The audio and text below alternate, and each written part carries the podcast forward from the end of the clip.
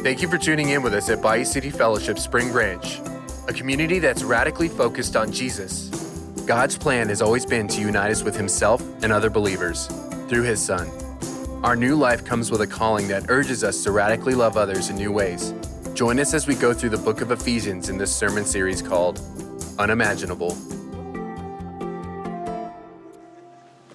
Hey, with a show of hands, um, are there any of you here today, this morning, when you were in high school or college, that you swore, you made a vow that there is no way I will ever live and work in Houston, Texas? Any of you say that? and where do you find yourself this morning? In Houston, Texas. I'm writing an article for a sports magazine on a player from the University of Houston and as I was interviewing her for this article, I began to talk to her and I said, Hey, when you were like one of the top high school players here in greater Houston, how did you choose the University of Houston? And she said, Here's the funny story. I didn't want to go to Houston, University of Houston, because it was like the hometown team. And back when I was in high school, they weren't very good. And like most, you know, high school basketball players who are girls, I'm looking at like Tennessee, I'm looking at Stanford, I'm looking at Baylor. I'm not looking at University of Houston. And so I just shared, isn't it funny how God has a sense of humor when you say, I'll never go somewhere, I'll never do something. So, for those of you who said back in high school or college that you would never live and work in Houston, the joke's on you.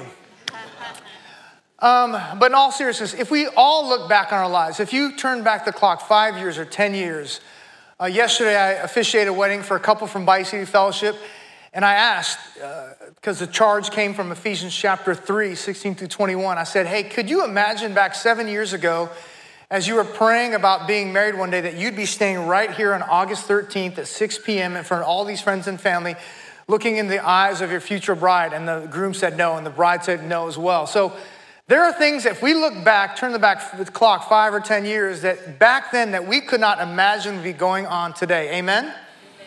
For those of you in the room who are over 60, all three of you, I think, um, you remember a time in which, if we went back 40, 50 years, and I said to you, one day in the future, in 2022, you're gonna be able to put a giant supercomputer that takes up an entire room and put that supercomputer in your back pocket.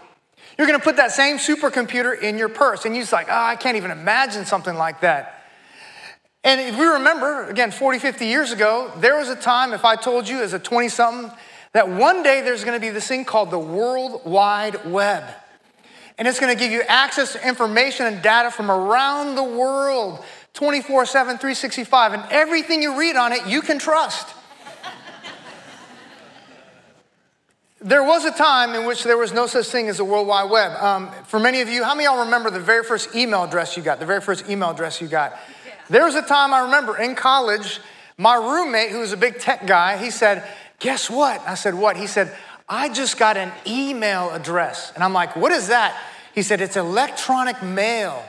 And he said, What we can do is like you write a letter, put a stamp, and put it in the mailbox. Now you just push send, and it can go to somebody instantly. Electronic mail. And I remember about a year later, I got my very first email address.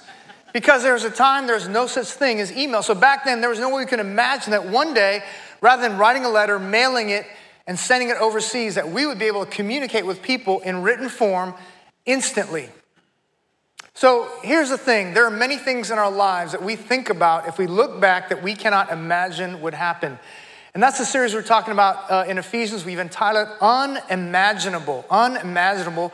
And it's based on that famous passage, Ephesians 3 20 through 21 that God's able to exceedingly abundantly, above all we can ask or think, according to the power that works within us. Matter of fact, my mother in law has been worshiping with us for the last three weeks. She's back in Austin now. But my mother in law, when she was here, my wife asked this question. She grew up in Corpus Christi, Texas, just two generations ago, just two generations ago. Could you imagine growing up in Corpus Christi as a teenager, as a young girl, when you would go and see the colored water fountain and the white water fountain? You'd see the colored grocery store and the white grocery store. You'd see the colored school and the white school. You'd see like the colored church and the white church. That one day, 50 years ago, just two generations ago, that one day there wouldn't be a colored water fountain and a water fountain or white water fountain. There would just be a water fountain. That here you are worshiping on a Sunday morning in a predominantly white church that 50 years ago, could you have imagined that this would be happening? And she said this to my wife Back then, I couldn't even imagine that. I thought that this racially segregated world was the world that we would live in forever. That we would always have separate schools, separate churches, separate neighborhoods, separate everything. That that was the world we live in. So she said, mind blowing. I couldn't not, uh, could not have imagined that we would be here today.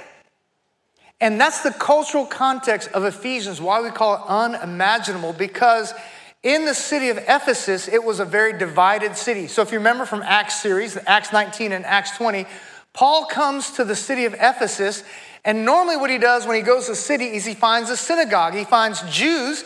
He opens up the Old Testament, Isaiah 53, Psalm chapter 2, and he says, The Messiah is here. His name is Jesus Christ. But Ephesus had so few Jewish people that he had to go down by the river to meet with these Jews to tell them about Jesus Christ. And I think there's a van bound by the river as well.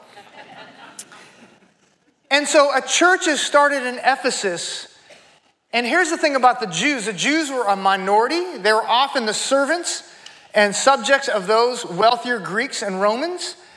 And they had a disdain for the Gentiles, the Greeks and the Romans. They remember the time of Egyptian captivity, Babylonian captivity. They remember how Rome occupied them.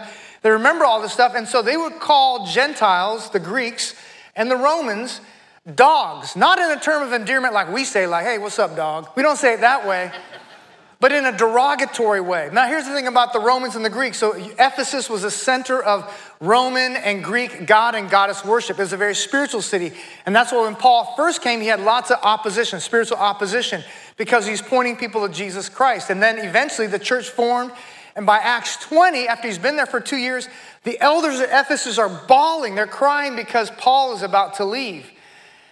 And so the Romans had this sense of pride because we're the center of Roman god and goddess worship.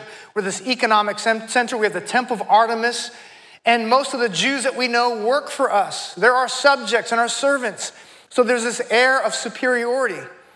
And so imagine in that world, unimaginable, if you told a Jewish grandmother that this thing called the mystery that we're going to look at in Ephesians, this thing called the church that God has instituted, there's no Roman church and Jewish church, there's no slave church and free church.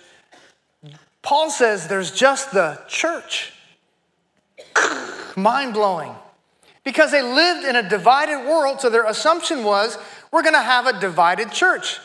But Paul says, no, even in this divided church along socioeconomic lines and cultural and racial lines, we're going to just have the church. Not a black church and a white church. We're just going to have the church. And so, one of the central themes of the book of Ephesians is that the mystery, the Greek word is mysterion, is the church, the ecclesia, the multi ethnic church that represents the kingdom, the church. And with that, another theme is unity, kingdom unity, or church unity, because you take wealthy and poor, educated and uneducated, Gentile and Jew, slave and free, and you bring them together into one church. You have to have not uniformity, but unity under the lordship of Jesus Christ. And the last theme that we see in Ephesians, this unimaginable thing called the church, this body or family called the church, is you have to have love. God's unconditional love. Not feelings of I like you and you like me, but unconditional love that out of a heart because you've connected with the Lord Jesus Christ. I want the best for you because I love you as my brother or sister in Christ. We may have been raised in two different homes, two different cultures, but now we're part of God's family. That is what's called unimaginable. Matter of fact, one commentator says it this way. Um, he says this is because the universe is fractured and comminuted as a result of sin, that a consummation of all things in Christ becomes a necessary plan of God, a creation in which Jesus Christ is the singular head over all, and in whom all things are filled with a divine fullness by the Spirit. With this as God's goal, one can see why Ephesians is written to address many of these earthly disunions and to bring humankind back into a heavenly unity in Christ. All believing humanity, participants in marriage, parents and children, workers and employees, etc. In a world where disunity pervades in racism, Individualism, genderism, and so on, no doubt provoked and propagated by hostile forces, the consummation of all things in Christ is good news indeed. Amen? So that's the theme of this book called Ephesians, a letter to the church at Ephesus, written between 60 to 62 AD, probably from a Roman prison. If you don't believe it's a Roman prison epistle, then it could be earlier when he was in a Caesarean prison, three or four years earlier. But regardless, Paul is writing this while he's in prison. Now, don't think American prison. Don't think American jail, three hots and a cot. Don't think that way. This is most likely a hole in the ground with a little grate over it with human feces and urine all over it. So that's the place that he's writing from. Um, and it's divided this way, very simply. The first half, chapter 1, 2, and 3, is orthodoxy, what we should believe. The second half, chapter 4, 5, and 6, is orthopraxy, how we should practice or behave. So the first half, belief, the second half, behavior. The first half, doctrine, the second half, our actions, what we practice and do. And also to note is it's not written to the individual, God saved me, God chose me. It's written to the church. And so what we're going to see today and throughout the book is the plural pronoun. So don't just think of this as me, my life, my work, my job, my salvation. Think of this as the family of God, as the body, as the church. So last week, um, I don't know if you all were blessed. Last week, uh, my good friend Pierre Cannings was preaching here. We did a pulpit swap. I was at Living Word. Did y'all? Were y'all blessed by that? By him?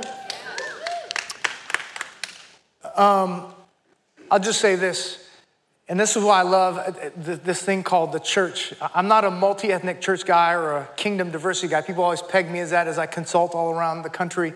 I'm just a kingdom guy, I'm a church guy. And so when we say multi ethnic church, that's being redundant because the church is multi ethnic. And the kingdom is already diverse. So say kingdom diversity is saying diverse, diverse. I mean, that's like redundant. It's like my friend Chris Seay, he's pastor ecclesia. Ecclesia is a Greek word for church. And so when people say ecclesia church, I'm like, church, church? Um, but I was at a predominantly African American church, Living Word, and I'll tell you what, preaching at a black church takes a whole lot more energy out of you, man. um, and worshiping as well. If you think we've got exuberant, exciting worship, like, man, they take it to 11 at, at Living Word. But here's the thing I want to talk about today. Whether you're at Living Word, whether you come from a church, and I preach at plenty of churches that have hymns and are very somber and like reflective, so I'm not dissing any style of worship. The question is this why do we praise God? Whether you have exuberant worship, whether you have more solemn worship and more uh, cerebral kind of worship, why do we praise God? Not just on Sundays. Our worship team, they practice, they rehearse, they come and they lead us in worship. Not just on Sundays. Why do we extend so much energy and effort to do this? But even Monday through Saturday, why should we live lives of praise and worship?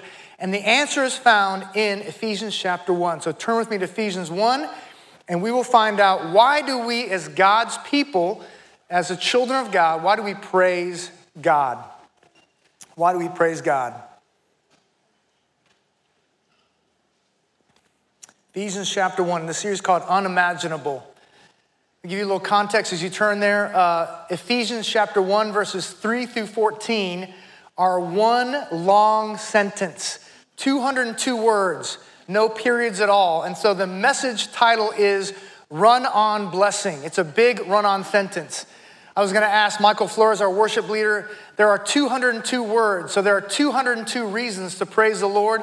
I was going to ask him rewrite Matt Redman's song 10,000 Reasons to 202 Reasons on the fly, but he couldn't think of a word that rhymes with 202. So Paul begins this way Paul, an apostle of Christ Jesus, verse 1, by the will of God, to the saints, notice he says saints, plural, who are at Ephesus and are faithful in Christ Jesus. Grace to, and here's a bad translation, Paul speaking Texan here, grace to y'all and peace from God our Father, again, plural, and the Lord Jesus Christ. A very standard greeting for the Apostle Paul. Now, here's where the run on sentence begins. Verse 3 Blessed be the God and Father of our Lord Jesus Christ, who has blessed us with every spiritual blessing in the heavenly places in Christ. we're going to focus on point number one is this the work of the Trinity. We're going to see the Trinity at work in Ephesians chapter 1, verses 3 through 14. The mystery of the Trinity, how we worship one God, and there's three distinct persons, they have distinct roles. And so the first thing we're going to look at is the Father in the Trinity. First member is the Father. Verse 3 simply says, who has blessed us, underline blessed, not will bless us, but he's already blessed us with every spiritual blessing in the heavenly places. What we're going to go over as we talk about the Father are the seven blessings that we have. The seven blessings that we have as believers. The seven blessings that we have already because of the Father orchestrating and planning this. So, the first thing, verse 3 tells us, is that we have been blessed with every spiritual blessing in the heavenly places. In the spiritual realm, in the realm in which they're God and the angels and all the stuff that we cannot see, that we've been fully blessed already. So, you have been blessed fully. Verse 4 just as he chose us in him before the foundation of the world, that we would be holy and blameless before him. So, the second blessing so, number one, he blessed us. Number two, he chose us. And notice again the pronoun, not chose me, but corporately, as a body, as a family, he chose us. He chose us. This was like the plan of God to elect or choose us. And notice this too that if you remember, God is God all by himself. God doesn't need anybody. God doesn't need food, water. He has no needs at all. God doesn't need anybody to worship him. He's not a needy God. He's God all by himself. And here's a God that doesn't need anybody, and yet he chose you. If you've placed your faith in Jesus Christ, God chose you. Now, think about this. I'm going to bring up some uh, trauma in your lives. If you remember in grade school, when it was time to pick teams for dodgeball or kickball, when a captain of the team picked somebody, it's because they needed somebody. They're agile, they're quick, they can jump high, they have a strong arm. You were picked based on you being able to provide something for the captain of the team. And for some of us, when it came to dodgeball and kickball, we had nothing to offer. Trauma, trigger, so we were picked last or not picked at all.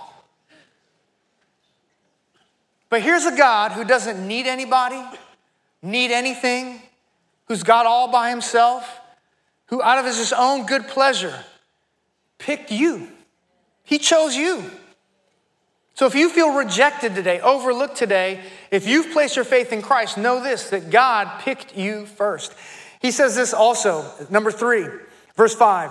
He says he predestined us. So that was the action. He predestined us to adoptions and sons and daughters through Jesus Christ himself, according to the good pleasure of his will. Verse 11, verse 11. In him we also have obtained an inheritance, having been predestined according to the purpose of him who works all things in accordance with the plan of, again, his will.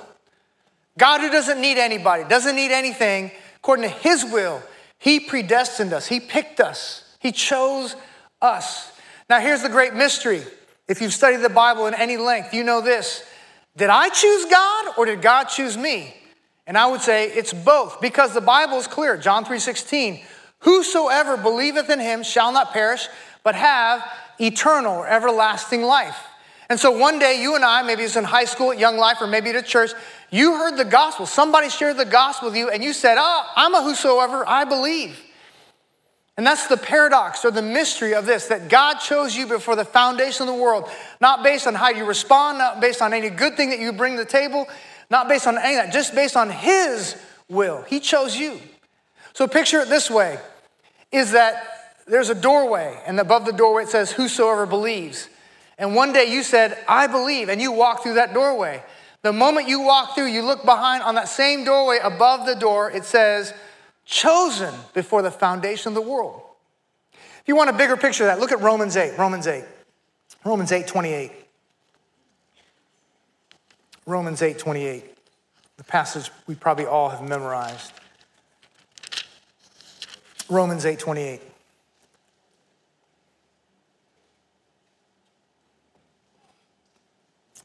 And we know that God causes all things to work together for good to those who love God, to those who are called according to his purpose. The question is, what is that good that he's talking about? And what we often look at is this. We think a bad thing happens to us and God can bring something good out of it.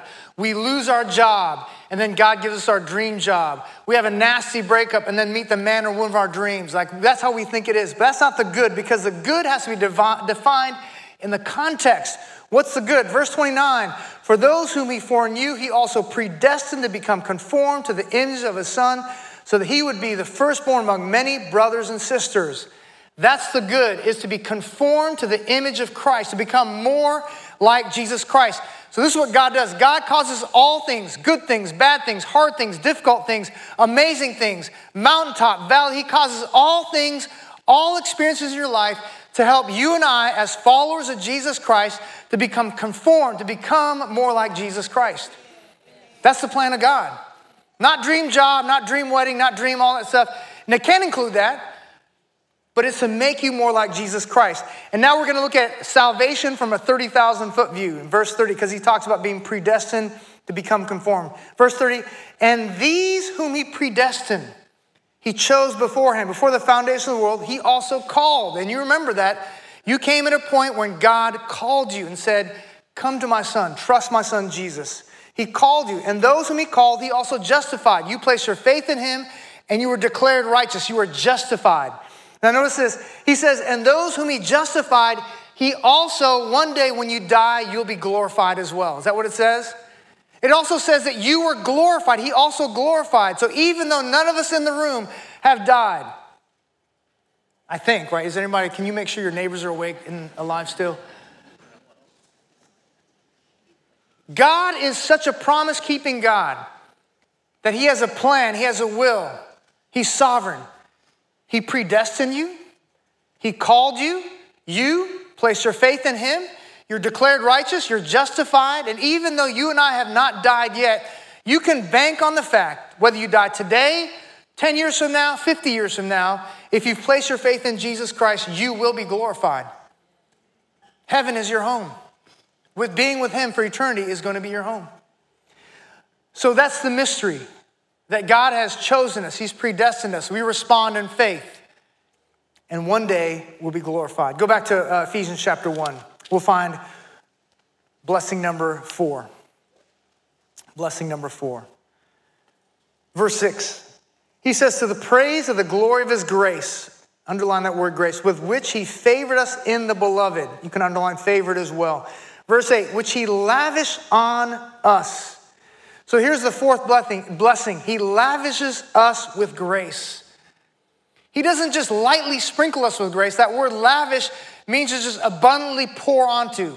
I've mentioned this before this summer. I spoke at a camp. It was at the head of the Nueces River. There are several waterfalls, and I could go under those waterfalls and take a natural shower. After a hike or a run or going cycling or fishing, I could just go under that water and get just drenched like a natural shower.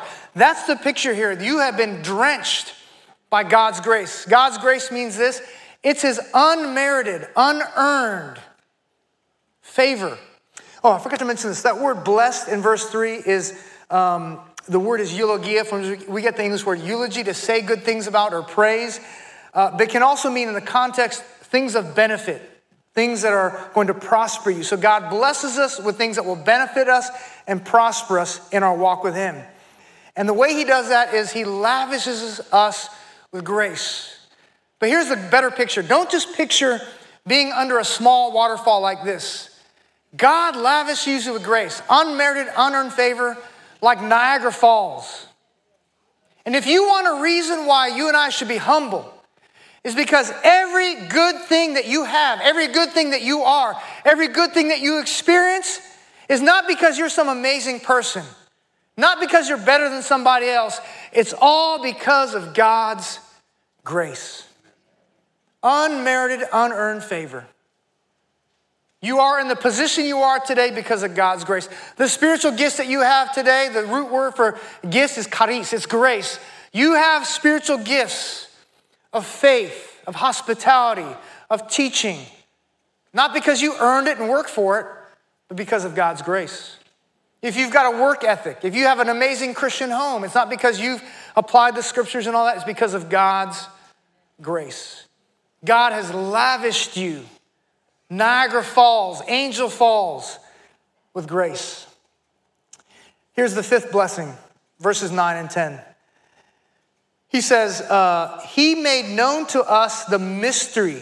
The Greek word there is mysterion. What English word does that sound like?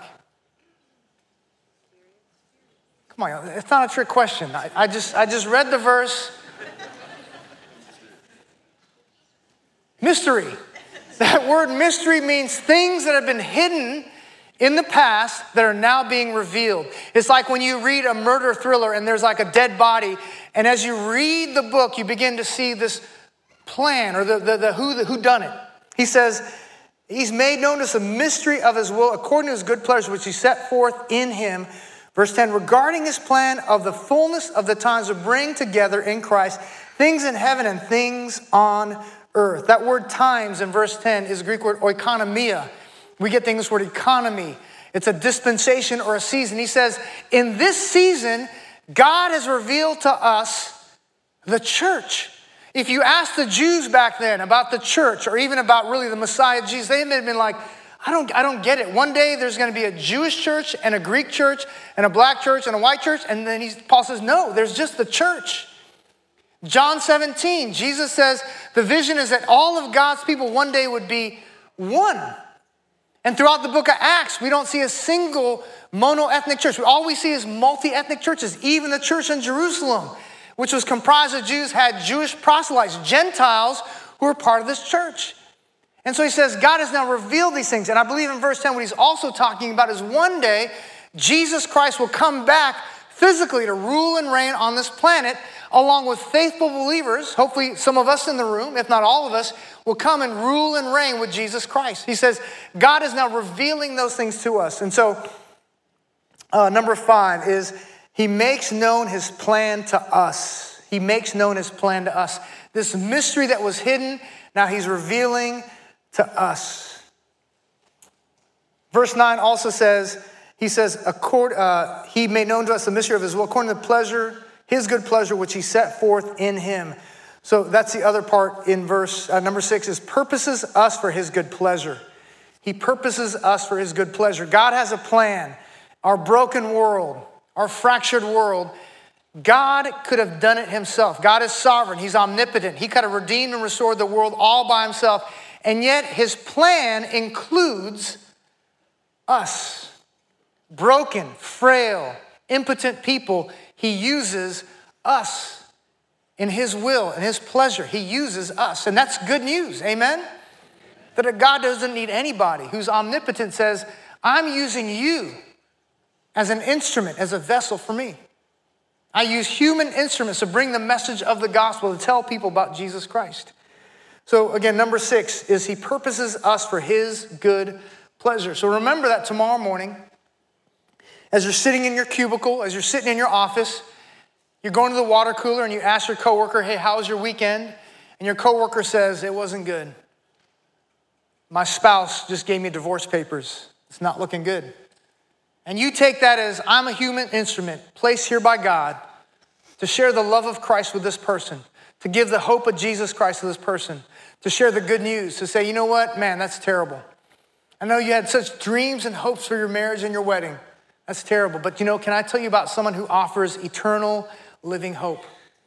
God uses human instruments, His plan, His will. Then finally, number seven, verse 11 In Him we also have obtained an inheritance, having been predestined according to the purpose of Him who works all things in accordance with the plan of His will. So, again, number seven is He works all things according to His will for us. So, number six, he purposes us for his good pleasure, and he works all things according to his will for us. God uses human instruments. Now, a lot of scholars say Ephesians 1 3 through 14, this run on sentence breaks down perfectly. Verses 4 through 6 talk about the Father, 7 through 11 is talking about the Son, 12 through 14 is talking about the Holy Spirit. I don't think it breaks down that neatly and concisely because Point B, we're talking about now the Son.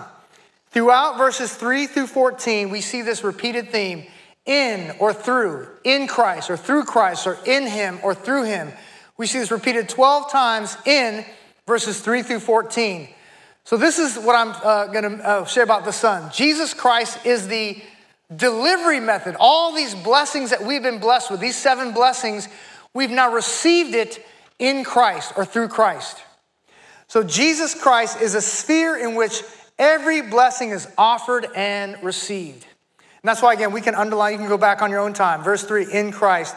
It says in uh, verse 11, in Him. It gets repeated over and over again that Jesus Christ is the one that we receive these blessings through.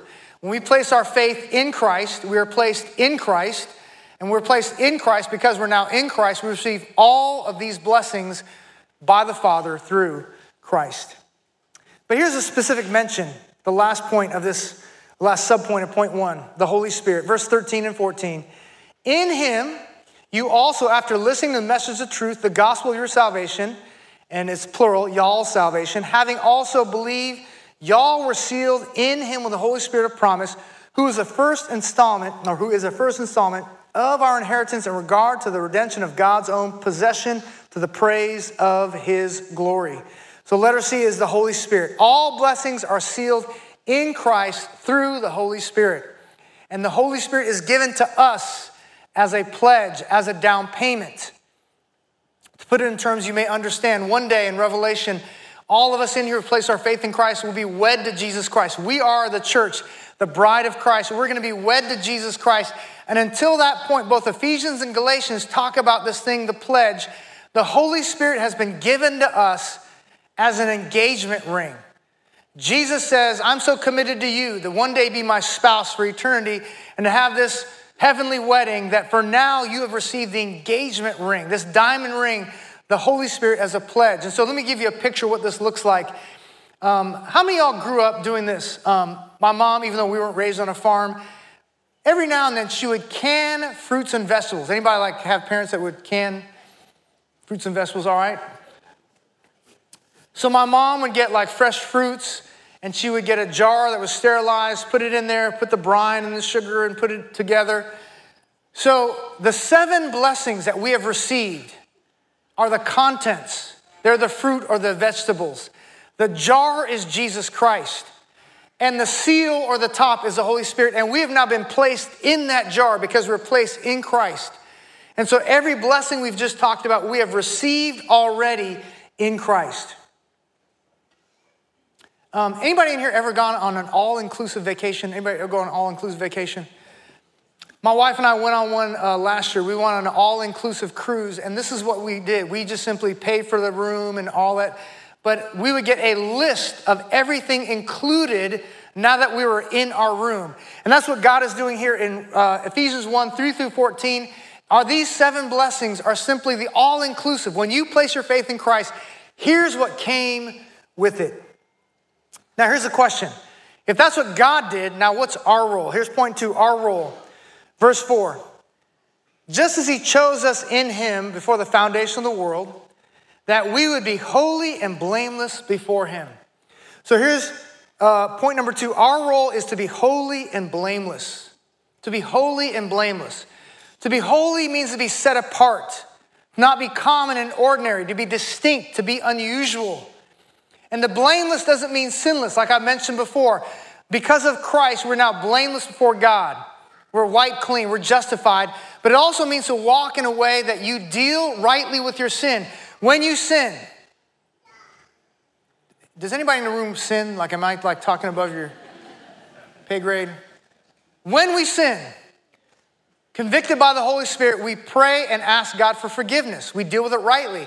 If we've hurt people, because sin typically affects other people, we go to those people and ask for forgiveness as well. And if we walk in that way, we can be blameless.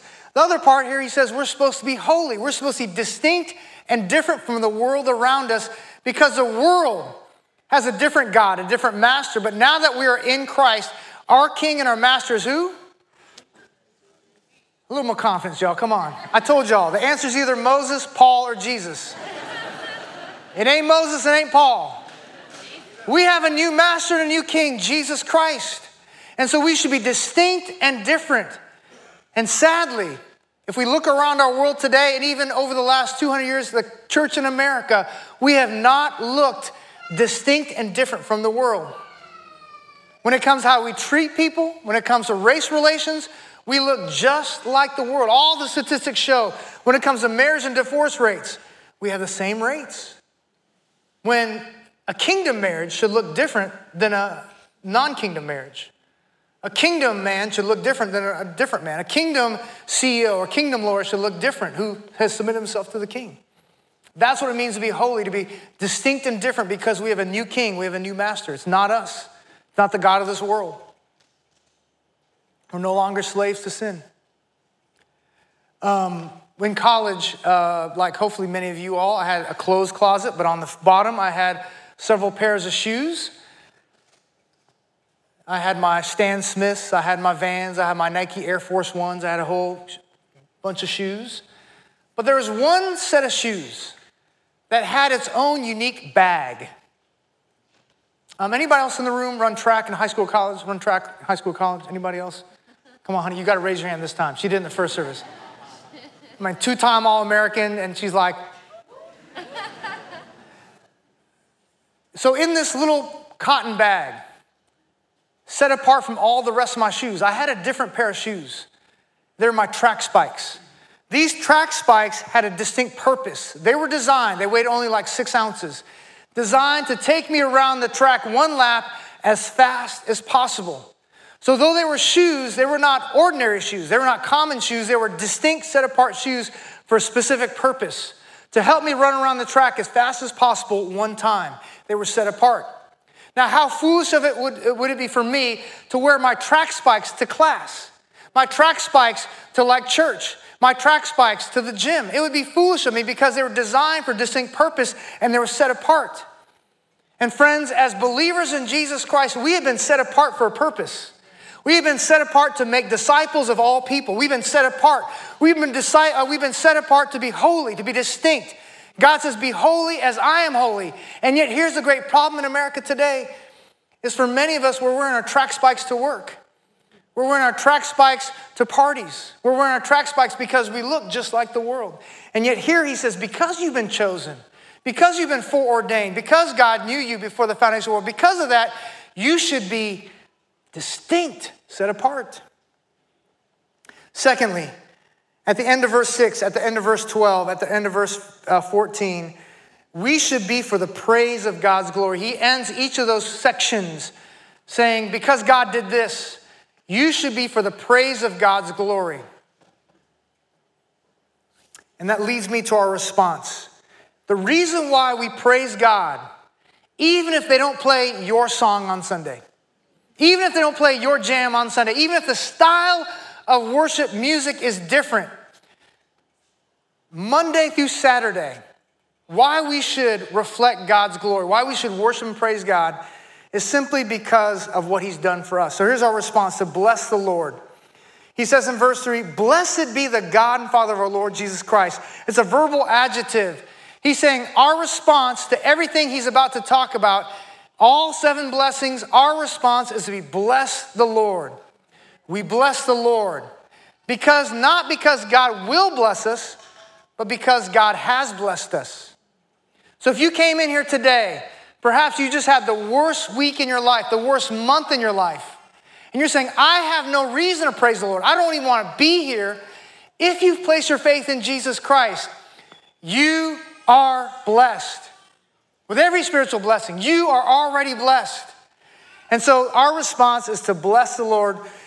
And let me uh, tell this way Romans 12, 1 and 2 says, Romans 12, 1, don't be conformed to this world, but be transformed by the renewing of your mind and he says, offer your bodies as a living sacrifice. Paul's being oxymoronic. Sacrifices are normally killed. But he says, you should be a living sacrifice, and this is your spiritual service of worship. So you can praise God when you come to Bayou City Fellowship and we extend our hands, we lift our voices to Him, but you also worship and praise God by your life. So when you go to work tomorrow, as you're an accountant, your boss and others around you should see you reflecting God's glory, giving praise to God as you're working diligently, hard. As a teacher, we're going to pray for the teachers today at the end of our worship gathering. As you're there teaching, knowing that God has placed you there and that you can give praise to God even in the way you teach, even in the way you interact with parents, even in the way you interact with those difficult parents. Let the, parent, uh, let the teacher say amen to that. Let the difficult parents say amen to that. So, the response, verse 3 because you and I are blessed, not we will be blessed, even though we will be blessed as well. We praise God because who He is and what he's done. He has blessed us with every spiritual blessing in Jesus Christ, sealed by the Holy Spirit. I don't know about you all, but during um, the pandemic, when everything got shut down no football, no baseball, no basketball. I don't know about you all, but I love every now and then watching competitive sports. And did anybody else in the room find themselves watching competitive professional cornhole? Yes, I do. Thank you. Thank you. Watching competitive professional cornhole, did anybody here say, man, my job is miserable. Maybe I need to become a professional cornhole player? Anybody? Well, I found this competition. Um, if you leave here today on your way to your favorite restaurant, you may see somebody standing on the corner, and there are a sign spinner or sign twirler. And get this, there is a national sign spinning championship with, I believe, a $1 million prize. Joel, is that a hut because you're like, man, maybe I chose the wrong career profession? Go on YouTube. You can find it. Look up National Sign Spinning Championship, and you'll see these. And they're doing backflips. And these are professional, not amateurs, professional sign spinners and twirlers.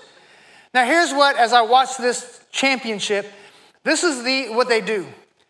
A company comes to a professional sign twirler and says, if you will spend time on this street corner, bringing attention to yourself, but really not bringing attention to yourself as you do backflips and twirl signs, really, if you will point people to our business, if you will direct people to us, if you'll make our business, business look significant and important, if you do these things for us, we will bless you. We'll give you a check because you're a professional sign twirler. If you point people to us and make us look good, we will bless you. We'll give you a check. Friends, God is calling us to be professional representatives of Him, to represent Him wherever we go, to praise God wherever we go. Not because God says, if you do these things, I will bless you. Ephesians 1 3 through 14 says this because you've been blessed. Now you are a professional sandwich board, a professional sign twirler. You should be pointing people to Jesus Christ. Because you and I, friends, in Christ, as a church, as a body, unimaginable, we have been blessed. Let's pray.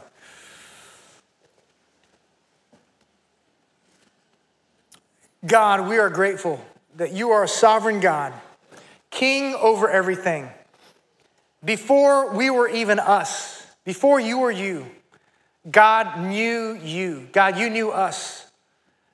And God, you chose, you predestined, and you called. God, we're grateful that we have answered that call by faith. Thank you, Lord, that you, a God who doesn't need anybody, who has want for nothing, and yet you've chosen us and you're using us in this kingdom work of sharing the good news, of making disciples, of redemption and restoration.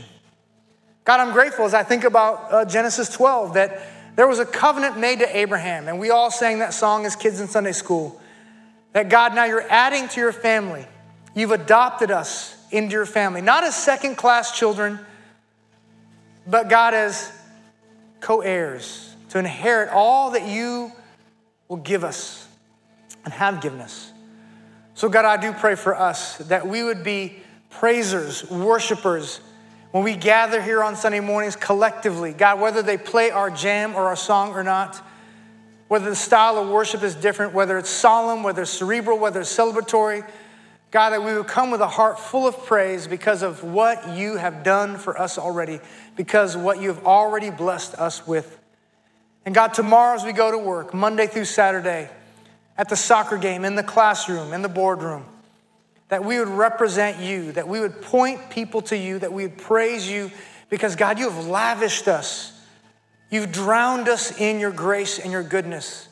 You've blessed us with things that are beneficial and good for us. So, God, would you do that through us as we're filled with the Holy Spirit? empowered by Him. God, I do pray for everyone here today who's yet to put their faith in the Lord Jesus Christ. That today be the day that they place their faith in Christ and receive all the blessings in Christ and to be sealed by the Holy Spirit. We pray today be the day to place their faith in Christ alone. And we ask us all in the name of Jesus Christ and all God's people said, Amen.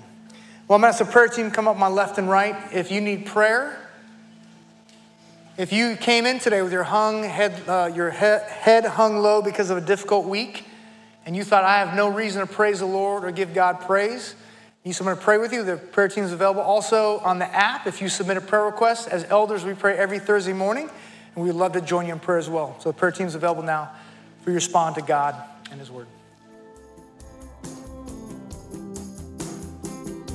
Thank you for listening to today's message. We hope that you feel encouraged.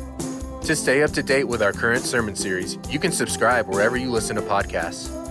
If you would like to find more ways to get involved with the Bayou City family, visit us online at bayoucityfellowship.com or download the Bayou City Fellowship Spring Branch app to find community in the body of Christ.